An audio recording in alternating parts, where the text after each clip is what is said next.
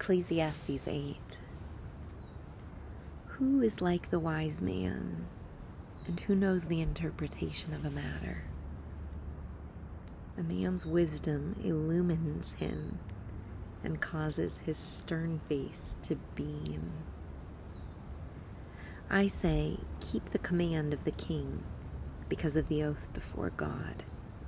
Do not be in a hurry to leave him do not join in an evil matter, for he will do whatever he pleases. Since the word of the king is authoritative, who will say to him, What are you doing? He who keeps a royal command experiences no trouble, for a wise heart knows the proper time and procedure. For there is a proper time and procedure for every delight, though a man's trouble is heavy upon him. If no one knows what will happen, who can tell him when it will happen?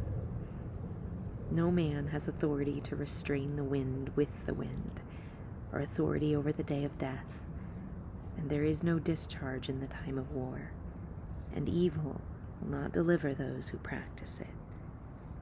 All this I have seen and applied to my mind, to every deed that has been done under the sun wherein a man has exercised authority over another man to his hurt. So then, I have seen the wicked buried, those who used to go in and out from the holy place, and they are soon forgotten in the city where they did thus. This too is futility.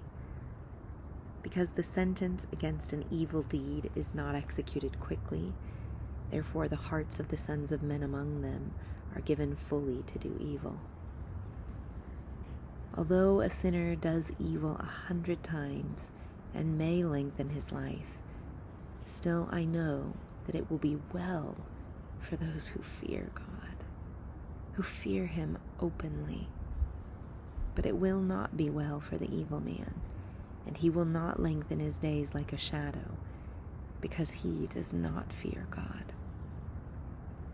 There is futility which is done on the earth that is, there are righteous men to whom it happens according to the deeds of the wicked.